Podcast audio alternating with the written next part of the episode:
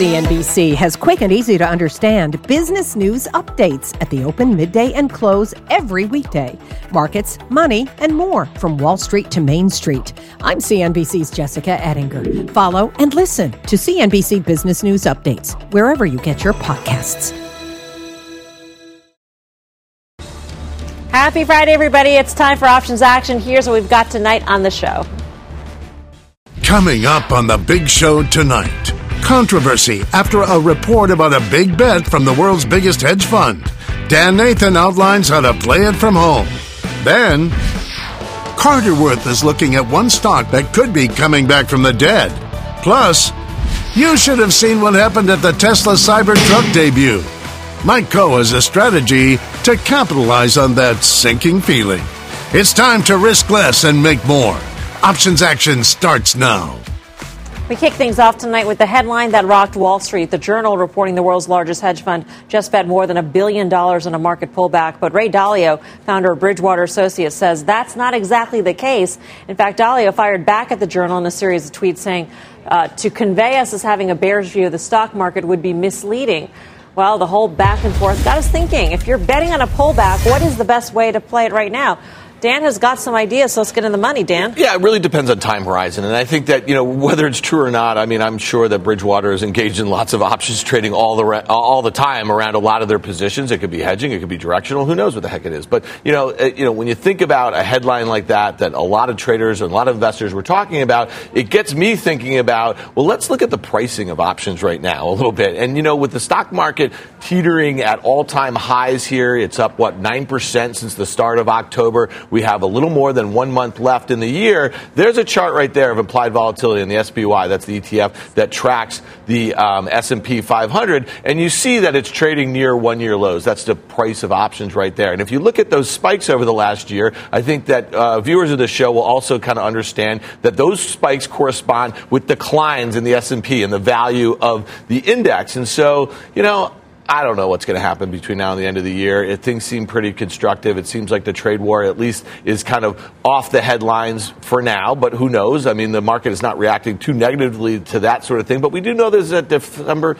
15th tariff deadline, and I don't know what's going to happen there. That chart right there, that's the one year chart. We've made a series of higher lows, if you see that. And I think I used a line right there on that uptrend that Carter may like. I used the 150 day moving average. Isn't that your number? That's the one to use. That's your number. And if you look at that, it actually corresponds right with that uptrend down to about 295. So the way I'm thinking about this is if you've enjoyed really nice gains in the stock market this year, but you also have the memory of the Q4 decline last year, and you're saying to yourself, how can I protect my portfolio or how could I profit from, let's say, a, a decline, an unexpected decline in the S&P 500 between now and year end, you could actually look out to December 31st expiration options. They have them here. They call them the quarterlies here. And with the stock, the ETF trading at 310 today, you could look to buy the December 31st 310 295 put spread, paying $3 for that, buying one of the 310 puts for 450, selling one of the 295 puts at $1.50.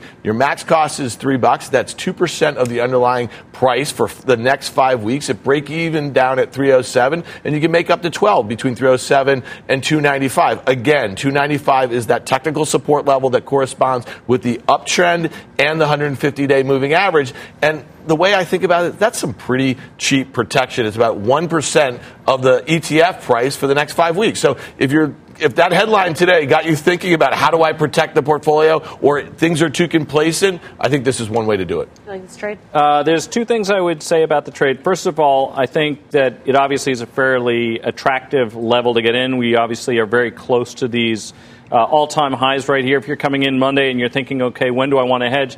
From a tactical point of view, and hedging should be a tactical activity. And the reason is because you're paying an insurance premium, and much like you pay the insurance premium on your car, you're hoping it never pays off. Here, you're insuring your equity portfolio, you're kind of hoping it doesn't pay off. How much will it pay you? You're spending 1%. If the market declines, it can be worth as much as 5%. So if you think about it this way, let's say we had a 7% decline by the end of December. What has happened is you have saved yourself 4% of that 7% decline. So most of it. Uh, obviously, if you have a really big washout, like we saw in Q4 of last year, this isn't really what you're looking for. You'd look for either a wider spread or something further out of the money with a bigger sort of a payoff. But I will say premiums are low. The market has you know, been pretty unabashedly bullish. So it's not a bad time, I would think. I, by the way, am long put spreads in December. I am long put spreads in January as well on both the S&P and the Nasdaq. How does the chart look given seasonality, which sure. should be positive going so, to the end of the year? So if you think about it, if you look at all Q4 data, 1928 to present, uh, four and a half percent is the average gain. We're already up five, right? And we have a month to go. So does that mean that we should rest, or that maybe we're going to be up seven? Independent of that, what we do know is that the condition is fairly steep and uncorrected, right? Your S&P is up seven weeks in a row, and this week it was down. Apple was up eight weeks in a row, and this week it's down.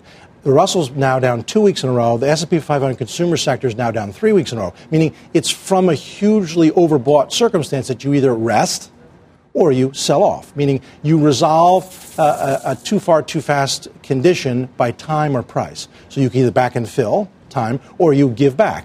But either of those seem likely rather than the third scenario, which is just keep on ticking higher. 10 weeks in a row, 15 weeks in a row, doesn't work like that. Yeah, Mike, Mike makes a good point. A, you do want to be tactical. You don't want to continue every five weeks paying 1% to insure your portfolio. That'd be a huge drag. And then the other point is, is that if you just think you're going to have the sort of garden variety sell off that we've had over highs, which have, have been about 6 or 7%, then you want to use a spread. But if you thought we were going to go much lower, you would not sell that downside put because just buying the 310 put at 4.5 bucks, that's 1.5%. You know, I mean, it, it's just not that big of a deal. But to me, I think what the selling the downside downside put at a level where there's good technical support, you're basically going to um, offset some decay that you would have at that near the money put. All right, moving on. Energy may be getting a bump this month, but it's still been a rough year for the space. In fact, energy is the worst performing sector in 2019. It is only up around 5%, is the only sector in correction territory. But our chart master, Carter, here has been drilling down on one big bright spot the energy patch. So why don't you head over to the plasma and tell us what it is? You bet. So uh, all those things that Melissa said, of course, it's, this is an unmitigated disaster. Everybody knows it. Energy is basically uh, down and to the right day after day, hour after hour, month after month. And yet, there's a bit of developmental action in certain stocks, and one of them is Conoco. So here is a 18 uh, month chart of Conoco. No drawings, annotations, judgments by me, but I think the following lines, which are by me, uh, sell the case. Now, when you have a downtrend like this, and you fail at the line, fail at the line, fail at the line, fail the line, and then if you're able to actually push above, but fail again, but hold and then start to pivot back above the line, that sequence suggests that we're in the process of putting an important bottom. Let's look at another chart. Is it a head and shoulders bottom? It has all the look and feel of this kind of thing with the prospects of something very important if and as we uh, press a little higher. Let's put them both together. There's your head and shoulders, there's your, it all suggests this kind of action. Good week this week as well. One or two more. Now, you could draw the lines that way, meaning we're working into the point where something's going to give. I think that something is going to be up, not down. And then finally, this. Here is the same Conoco chart that we just looked at over and over and over, and here's its relative performance to the energy sector. And what you see is this that we have this prior high, and we've yet to exceed it, right? We're still a little bit below that. But look at the relative high. We just made a new relative high this week. That's very, very important. That is, uh, well, I like it a lot. Conoco on the long side. All right, so Mike, what's the trade? Yeah, so you know this is an interesting situation. Obviously, we are talking about the market being uh, very close to its all-time highs, energy in a very different place for sure, and of course, you know, lurking around the corner if you're thinking about investing in the space is, you know, obviously the biggest issuance that's ever taken place, which is the Aramco deal, if it happens to happen, although that looks like it's going to be more local. To me, that's one of the reasons why you might not see sort of the top get blown off of this necessarily. But this does seem to have found a little bit of a base here. So the trade I was looking at is not one we talk about a lot, but it has some characteristics I like. Specifically, I was looking at the January 60 December 62 diagonal call spread. So you're going to buy the January 60 call, that was around $2.65 when I was looking at this earlier today, and sell the December 62s against it for $1. Net net, you're spending $1.65. Now, at the time that I looked at it, the stock was trading about $60.40. So it was actually slightly in the money. If we come in where we actually printed on the last today, which was just under 60, this thing will actually cost you a little bit less. Here's how this works. The decay on that nearer dated option is basically funding the purchase of the longer dated one. Unlike doing a straight calendar spread, however, because we are actually spending less than the distance between the strikes, this is a trade that will be profitable no matter how high the stock goes up. It will also be profitable if the stock just simply stays right here, because that nearer dated option is going to decay completely and you're still going to own the longer dated one. Uh, the only risk, of course, is if the bottom fell out of the stock, then you could lose all of the premium that you spent.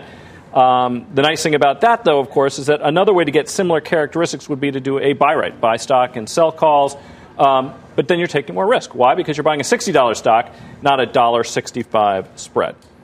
So I never argue with Carter's charts. Obviously, that looks like a nice bottoming process. What I think is really interesting, this stock is still down on the year, right? So what I think the the marrying your technical setup and your trade makes a lot of sense because you could see energy outperform in the new year. It might kind of muddle mm-hmm. along a little bit, make up a little more progress. So Mike being long a January in the money, near the money call, but selling some out of the money premium to help finance maybe a late year rally or into the new year, I think makes a lot of a lot of sense. I mean, energy is kind of a left for dead sort of thing, and you may see a dogs of the Dow sort of action early in January. That's right. And there's two things. Well, crude is held up essentially, right? It's not at, at 45. It hasn't gone back to 50. It's kind of hanging in there. One and two, just long term we now know, right, that the sector is 4.2% of the S&P. At the absolute low in 99, when Cisco was worth more than any other company in the world, and energy was at 4.5, we're now below that level, and two stocks, of course, are half the weight. So you're not even talking about a sector. You're talking about two stocks, Exxon and Chevron, at 40% of the sector weight, and the sector itself is only 4.2% of the S&P. It wouldn't take a lot to just move it because people have abandoned it. There are only three things that can happen to Conoco between now and the expiration of that first option. It can go higher, in which case this trade is profitable. It can stay here, in which case this trade is profitable. Or it could go down, in which case you're going to risk less than you would have if you had purchased the stock. So two things are good, and one's less bad. That's the way we like things to work here. All right. For everything options action, check out our website, optionsaction.cnbc.com. While you're there, you can check out our super cool newsletter. In the meantime, here's what's coming up next. Tesla's new Cybertruck reveal, failing to impress investors today. And if you're betting on an even rockier road ahead, our Mike Khouw is laying out a more bulletproof way to play the stock. Plus, calling all options action fans. Reach into your pocket, grab your phone, and tweet us your question at Options Action. If it's nice, we'll answer it on air when Options Action returns. CNBC has quick and easy to understand business news updates at the open, midday, and close every weekday.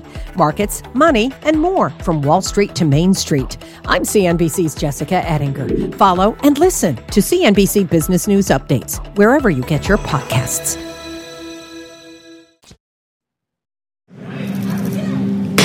Oh my God. Well, maybe that was a little too hard.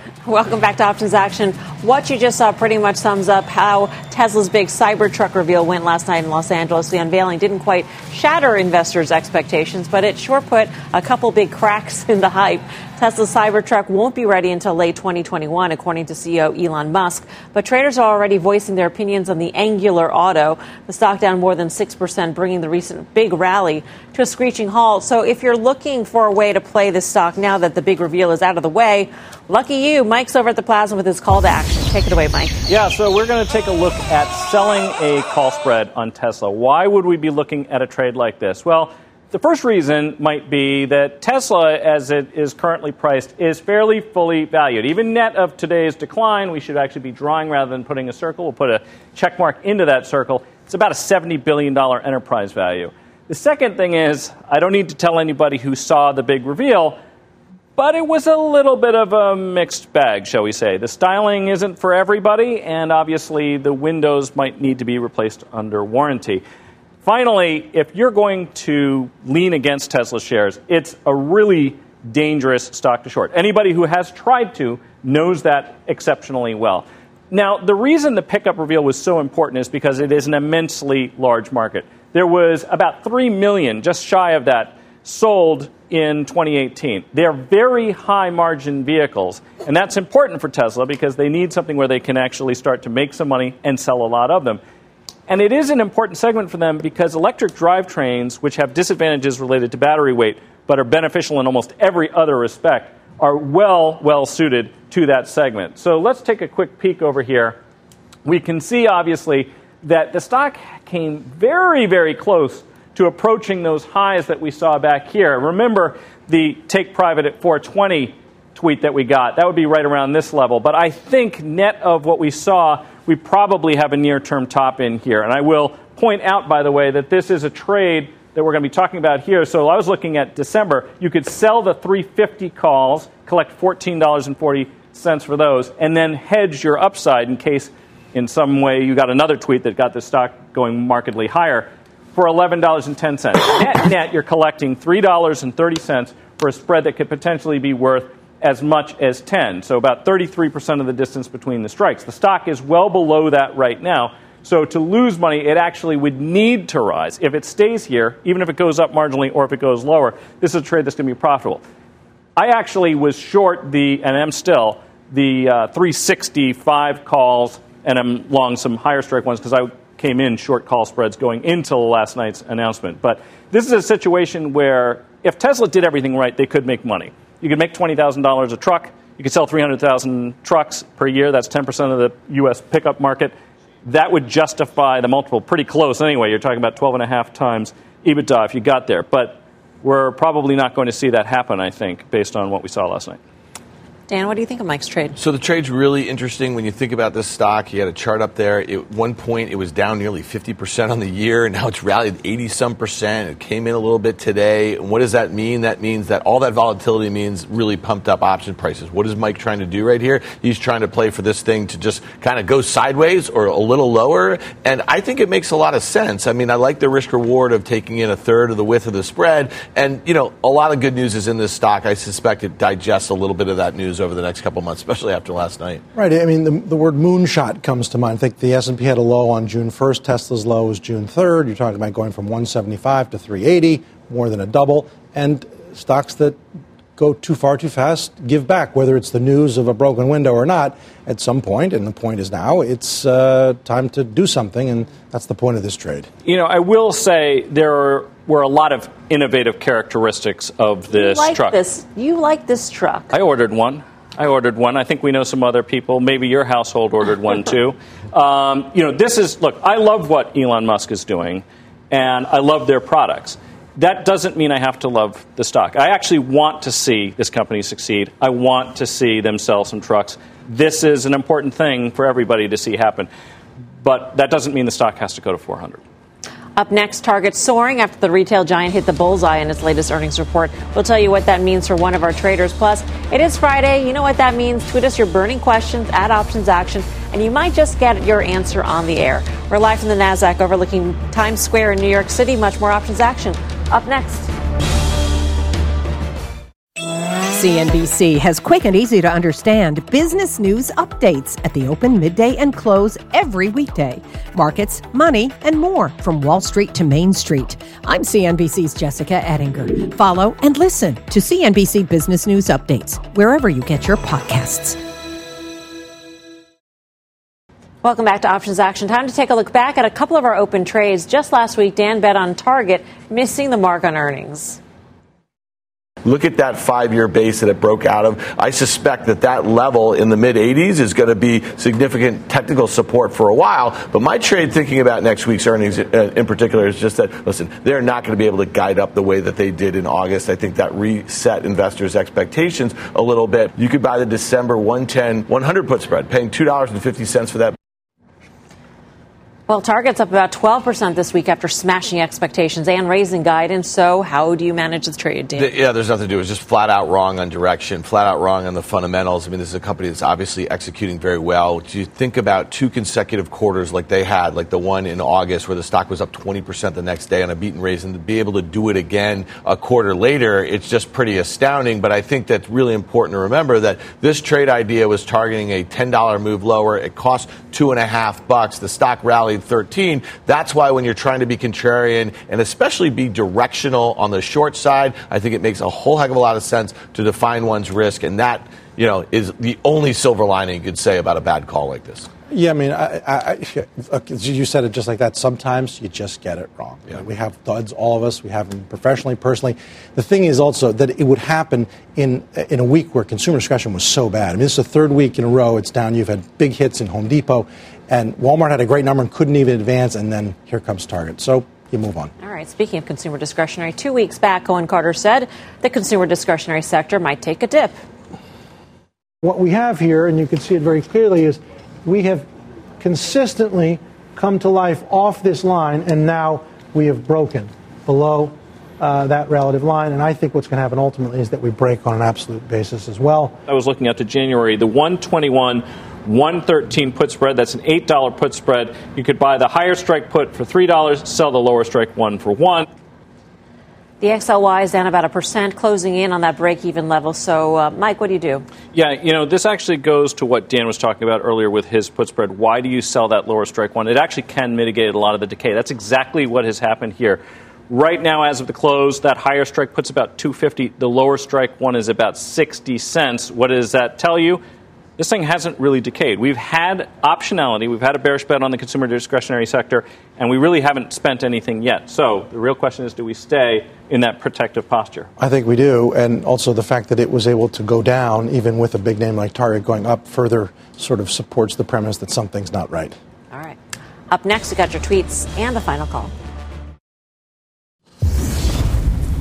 Welcome back to Options Action. Time to take some of your tweets. And our first one asks thoughts on Halliburton. Carter, what do you think? Well, uh, much like Conoco, the recent action is developmental, which is to say we know the stock peak as far back as 2014, around 75 bucks. It hit $16 just here in early August, past summer, and starting to curl up. I would take a shot on the long side.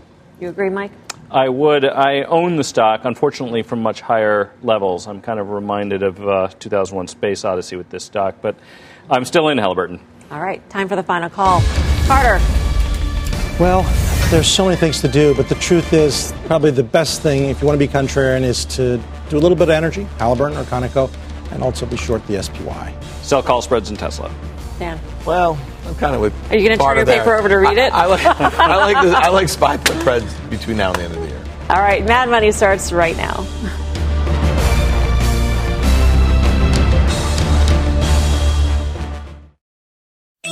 CNBC has quick and easy to understand business news updates at the open, midday, and close every weekday.